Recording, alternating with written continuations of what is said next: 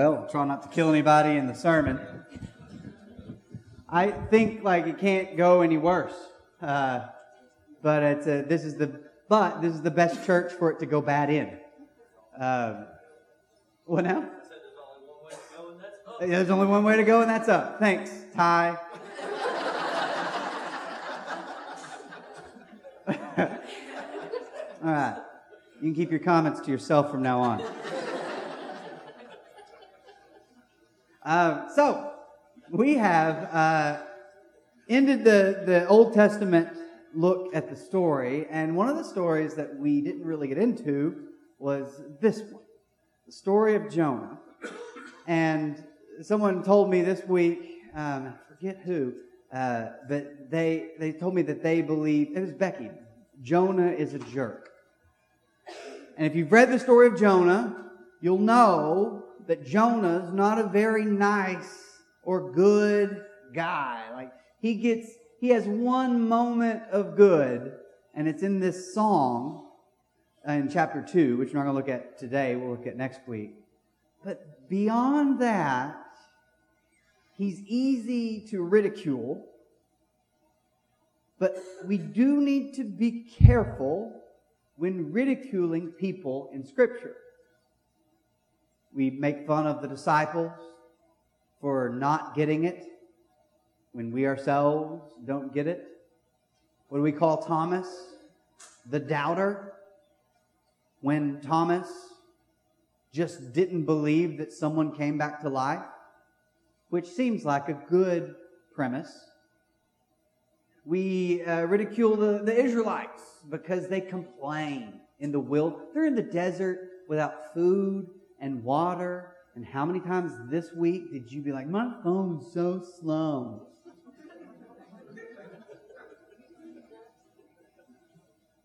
But we'll look at the Israelites and we'll say, oh, the, the Israelites, they're just complainers. I know they were dying of starvation. But when we look at Jonah, our temptation is to go, whew, Jonah, Jonah, Jonah, Jonah. Let's take a break from looking at Jonah with a knowing smirk and turn the mirror onto ourselves for just a second. Before we do that, we do got to see why Jonah was a jerk. We'll start Jonah chapter 1, verse 1. The Lord gave this message to Jonah, son of Amittai Get up and go to the great city of Nineveh announce my judgment against it because I have seen how wicked its people are. Now, Nineveh is the capital of Assyria, and Assyria is the baddest people on the planet at this time. I mean that in like the, the Webster and the Michael Jackson version of that word. They were, everyone feared them, everyone respected them, no one wanted them around. They were not good people. And God had seen it, and He said, Go tell them about my judgment. Get up.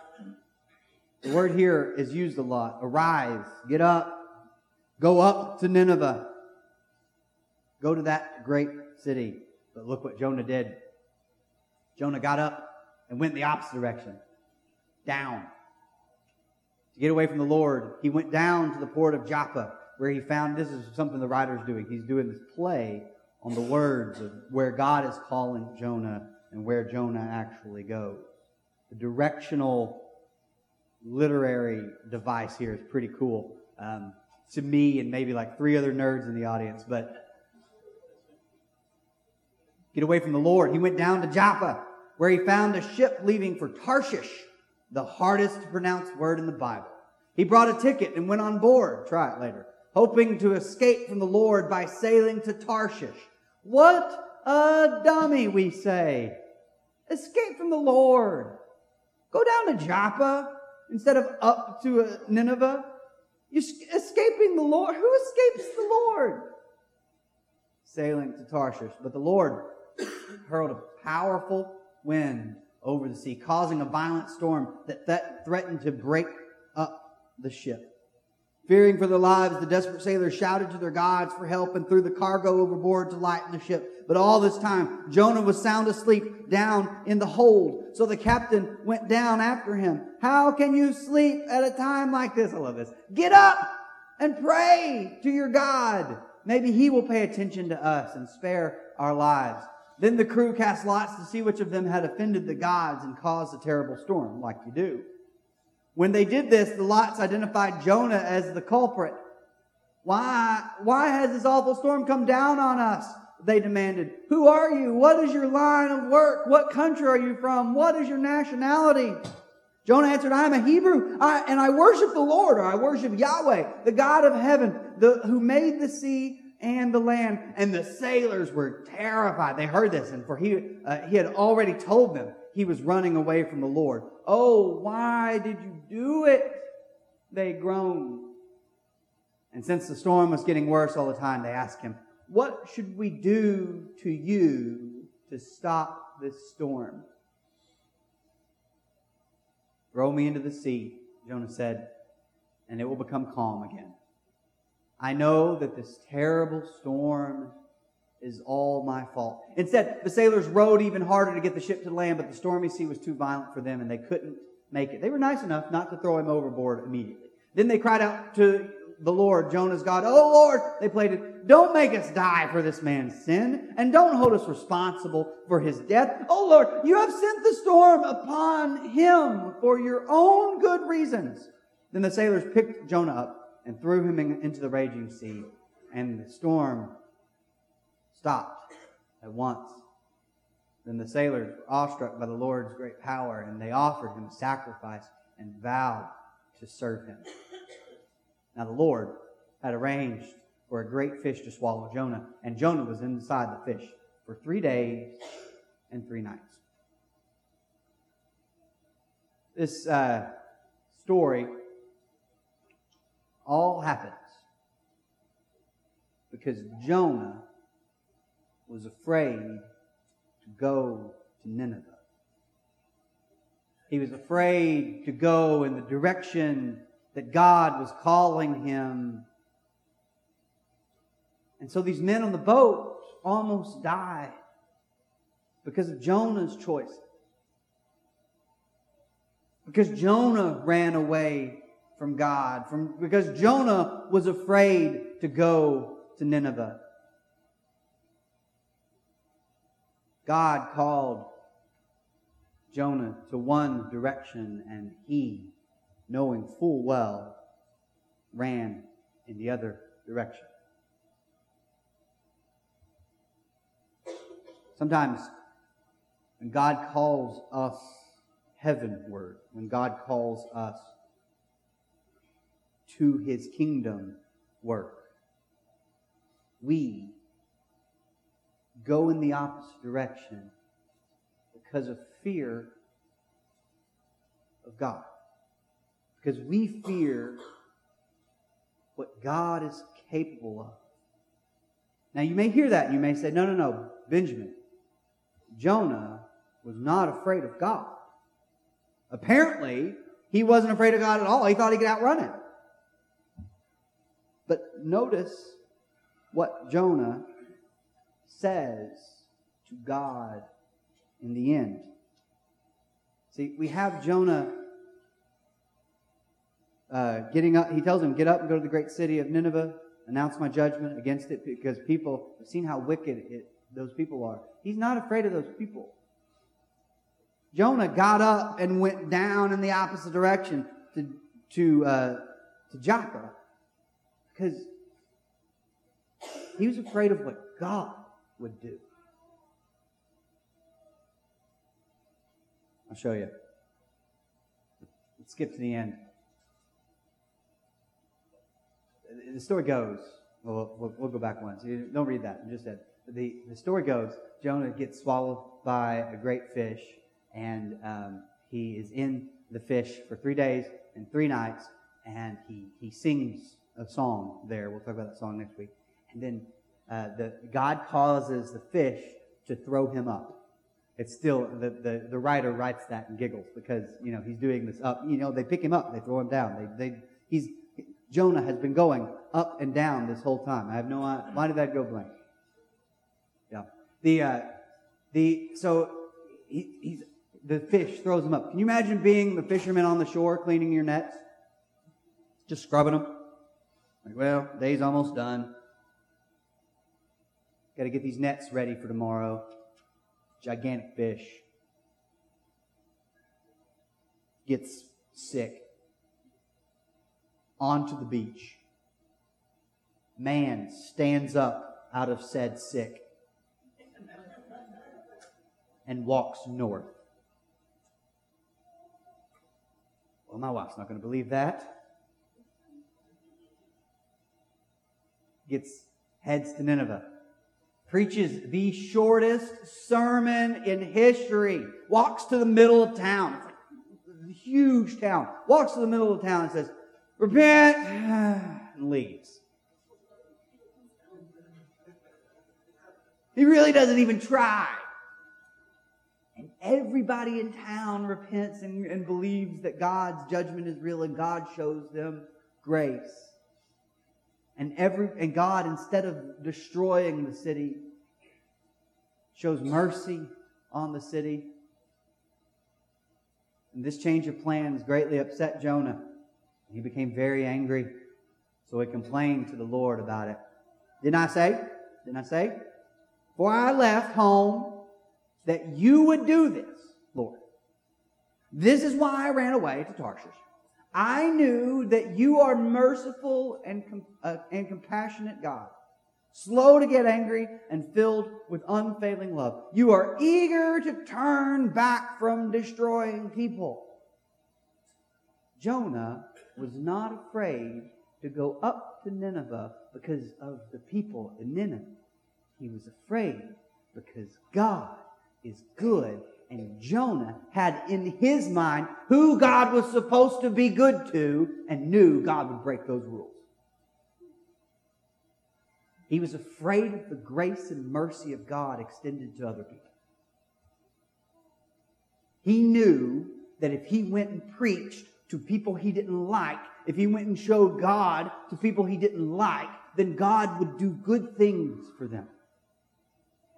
He knew that God would show mercy and kindness to them. And he was right. And he didn't like it. I think sometimes deep down in us, one of the reasons we don't share the gospel is because we think it'll work.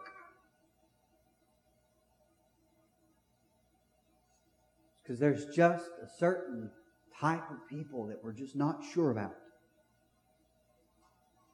Now, for you, that might not be like a broad group of people.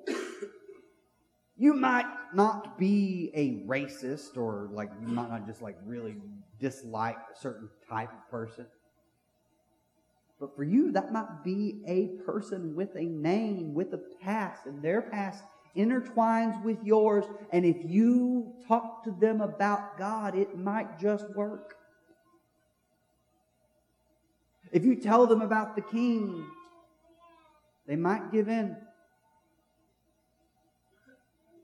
Jesus is constantly calling us to forgive like God has forgiven us. And when we, when we don't, we're rooting for Satan to have his way with people But the, the Assyrians are gods. They belong to God. Those in Nineveh belong to God. Your enemy belongs to God. God is aching to show grace and mercy to your enemy. And who best to tell them about the love of God than the person who has to work the hardest to love them?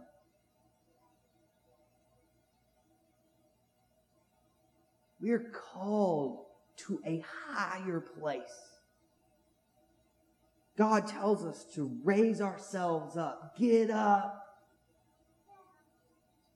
and be bigger than yourself. Go someplace higher than yourself. God is calling us to live like He has called Jonah to preach.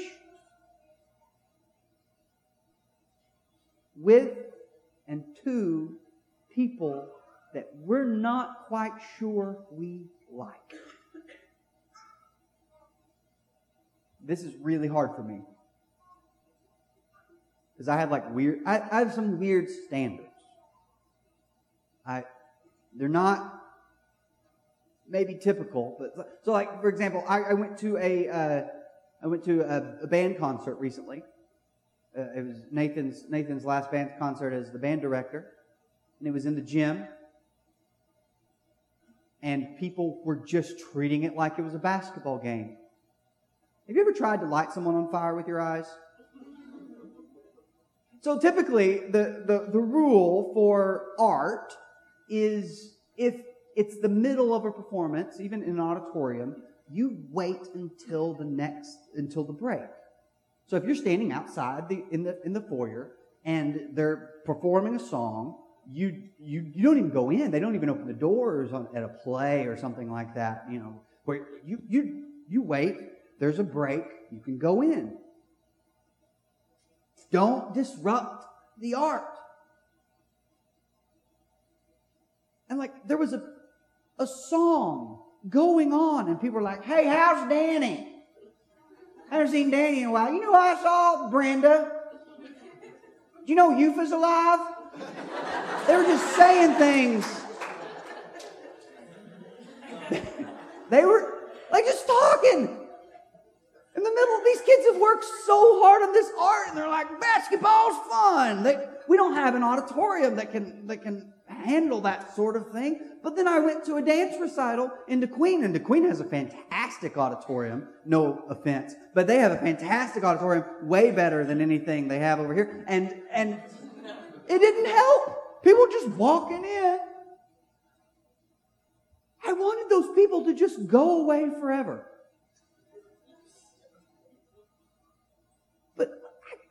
Can't feel that way like when I feel that, when I feel those feelings, I've got to, I got to think, all right, what system am, am I building that allows me to be better than these people? What foolish things do I do that they would think are crazy? And how are we the same? God calls us upward. Problem is, a lot of times we think we're so high up that we have nobody to preach to in that direction. We think our evangelism is just reaching down to the people who are less than and pulling them up. Maybe they'll learn to act properly. You know, we went to Africa, not me, but just Christian, went to Africa in the 70s and, and taught people about Jesus. You know what they learned most? How to wear khaki pants on Sundays.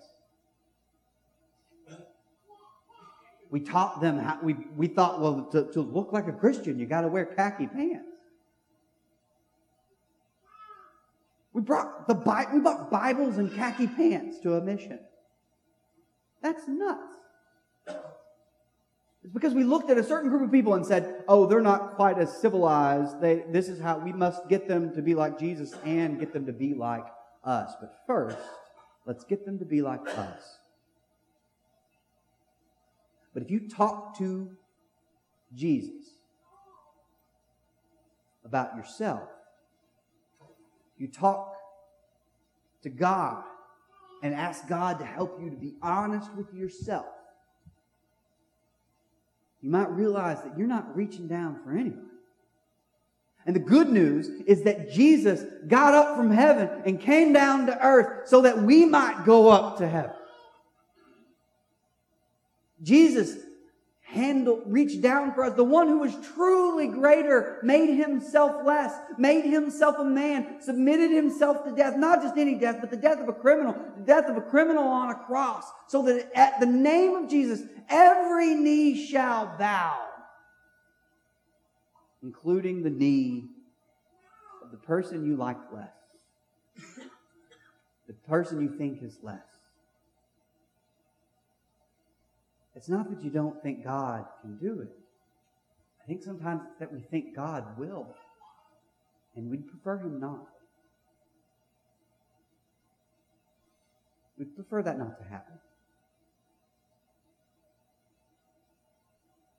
What type person frustrates you? Show them Jesus. What's crazy is they might not then become a type of person that doesn't frustrate you. Because personality types are just how you you're stuck with them sometimes. But they're going to belong to God. And that's what God called you to. Who is it that is irritating you? Show them Jesus. They will still irritate you, but at least they'll be Jesus. That's what he calls us to. This is a weird story here in Jonah. And it's, and it's, it's hard to really get a handle on this guy. But we know that is, at his core is a, is a very common instinct. The people who are different from me are less than me. And God calls him out of that to something beautiful, something worthwhile. And instead, he says, I'm, I'm going as far away from that as possible. And God says, that's not going to work for you. And I don't think it's going to work for you guys either. Who are the type of people that bother you the most? And do for them what Jesus did for you. Become less so that they might find forgiveness. Less so that they might find resurrection. Submit, serve, so that they might find Jesus. Jesus did that for you. That's the, the good news is that Jesus is our King. And from that kingship comes all sorts of wonderful things. Salvation, and we are unified, and we are made holy, and we are, we are blessed. We are guided by the Holy Spirit to Jesus. We are, it, is, it is so consistently good, the things that Jesus is giving us. And He is making us new. But He's also calling us up. Get up. Say what needs to be said about the gospel to people that you don't want to say anything to. Is God calling you there today? Is God calling you to Jesus for the first time? Is, in your heart, are you thinking, I've never even given my life to Jesus? I don't know what that looks like. I've never been united into his death, burial, and resurrection through baptism. And I've, I've never experienced forgiveness and salvation. I've never had the hope of resurrection. Then today's the day. But if you spent your life praising God for your salvation and His grace and His mercy, but haven't given any of it away, then you need to repent of that this morning. And pray for courage to arise and go to Nineveh and celebrate with Nineveh, unlike Jonah. Celebrate with Nineveh God has shown mercy to people that you might not completely like. Whatever you need this morning, please come forward while we stand and sing.